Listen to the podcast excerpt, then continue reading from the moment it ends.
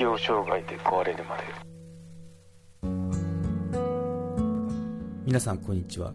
適応障害で壊れるまで。ポッドキャストへようこそ。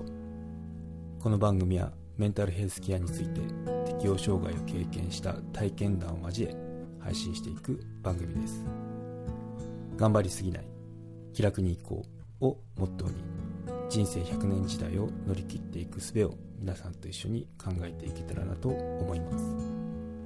公式サイトは hirowata.com ひろわた .com または適応障害で壊れるまで。で検索してください。適応障害で壊れるまで。はい今回は HSP とはあとセルフチェックについて話していこうと思います。HSP よく最近耳にしますよね繊細さんとも呼ばれてるやつですね HSP とはなんですけど、 Highly Sensitive Person の頭文字を取った言葉で、視覚や聴覚など感覚が敏感で非常に感受性が豊かといった特徴を持つ人っていうことで、あの、5人に1人が HSP とも言われてますよね。なんで、まあ、病気ではなく気質って言われてます。じゃあどんな感じなの？っていうと、物事を深く考える、刺激を受けやすい、感情の面で反応しやすく、共感しやすい、かすかな刺激に対する感受性が強いという4つの特徴があるんですよね。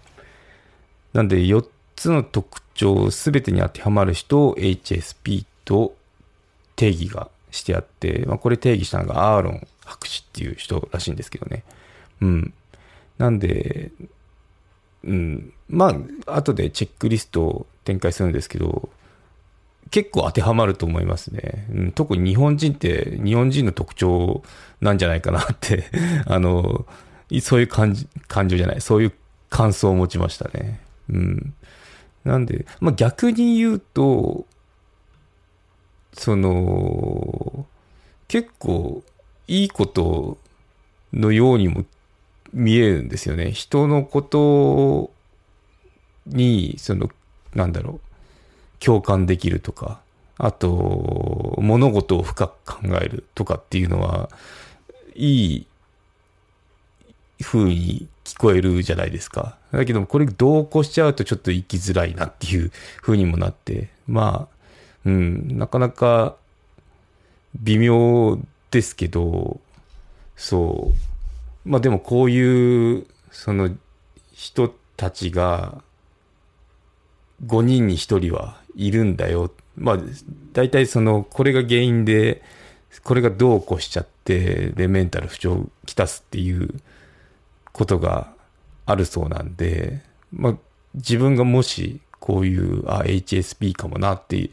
いうのに該当するなって知ってるだけでもいいですよね。うん。私もやってみたら、その、全部ではないんですけど、ああ、ここの分野、ここの特徴っていうのは、その4つの中の特徴のうちに、2つは、あの、マックスで当てはまるなっていうのがあったんで、うん、そこっていうのは、その、個性として活かしつつも、まあ、注意は必要かな、どうすぎないようにっていうような感じで、やっていけたらなって、あの、思いましたね。うん。で、そうですね、刺激を受けやすいなんか、あの、私もそうなんですけど、あの、私 YouTuber のハイテンションな動画とかあるじゃないですか。あれが苦手なんですよね。あとお笑い芸人とかのテンション高いやつとかって。あの、うるさく感じるんですよね、ただ単に。なんで、うん、まあ、静かなこの、今私が喋ってるようなトーンで、喋ってもらうのが一番こう落ち着くかなって感じで。あの、いきなり、のっけから大声で、はい、こんにちはとか、あるじゃないですか。ああいうテンションってちょっと苦手ですね。なんか、うるさい。そんな感じで。はい。まあ、ああしないとちょっとあの、番組的にも盛り上がらないのはわかるんですけどね。淡々とこう 一本調子で話されるよりか。うん、そう。で、その HSP の中にも HSS 型っていうのもよく聞くと思うんですけど、そういうその型があるらしいんですよね。で、HSS っていうのはハイセンセーショナル、seeking っていう頭文字らしいです。で、新しいことが知りたい。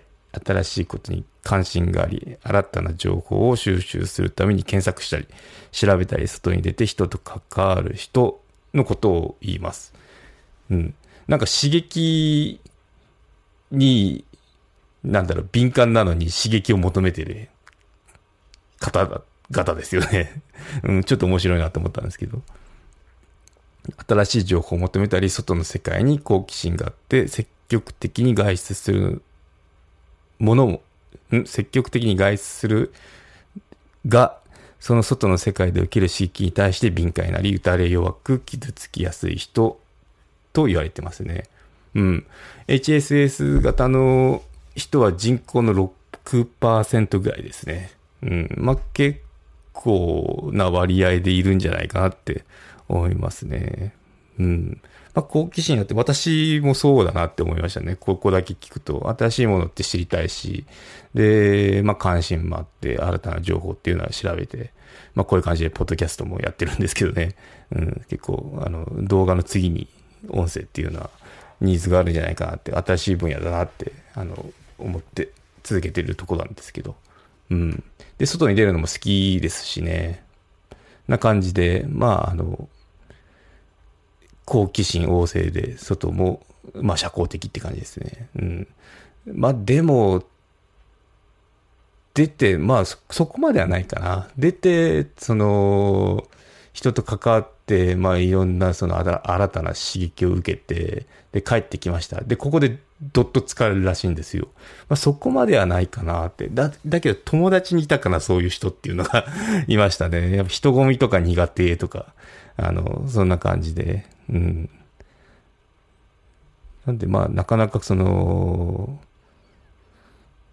なんだろう、自分はこうかもって思っても、決めつけも良くないと思うんですよね。自分は HSP だとか HSS 型だっていうのも。うん、ただまあ、それっぽいなっていうぐらいで、ああ、ちょっと気をつけてみようかなとか、あの、知っとくのはいいと思いますね。うん。ということで、あのチェックリスト行ってみようと思いますね。4つの、その、特徴で、で、D 領域から行きましょうか。適応障害で壊れるまで有料チャンネルのご案内をいたします。Apple のサービスが始まり次第有料版チャンネル適応障害で壊れるまでプレミアムが Apple Podcast で開始されます。デリケートな体のことですので全体公開ではお話ししきれない踏み込んだ話などを配信予定です。有料会員は無料版では一部公開されていたエピソード全編を聞くことができます。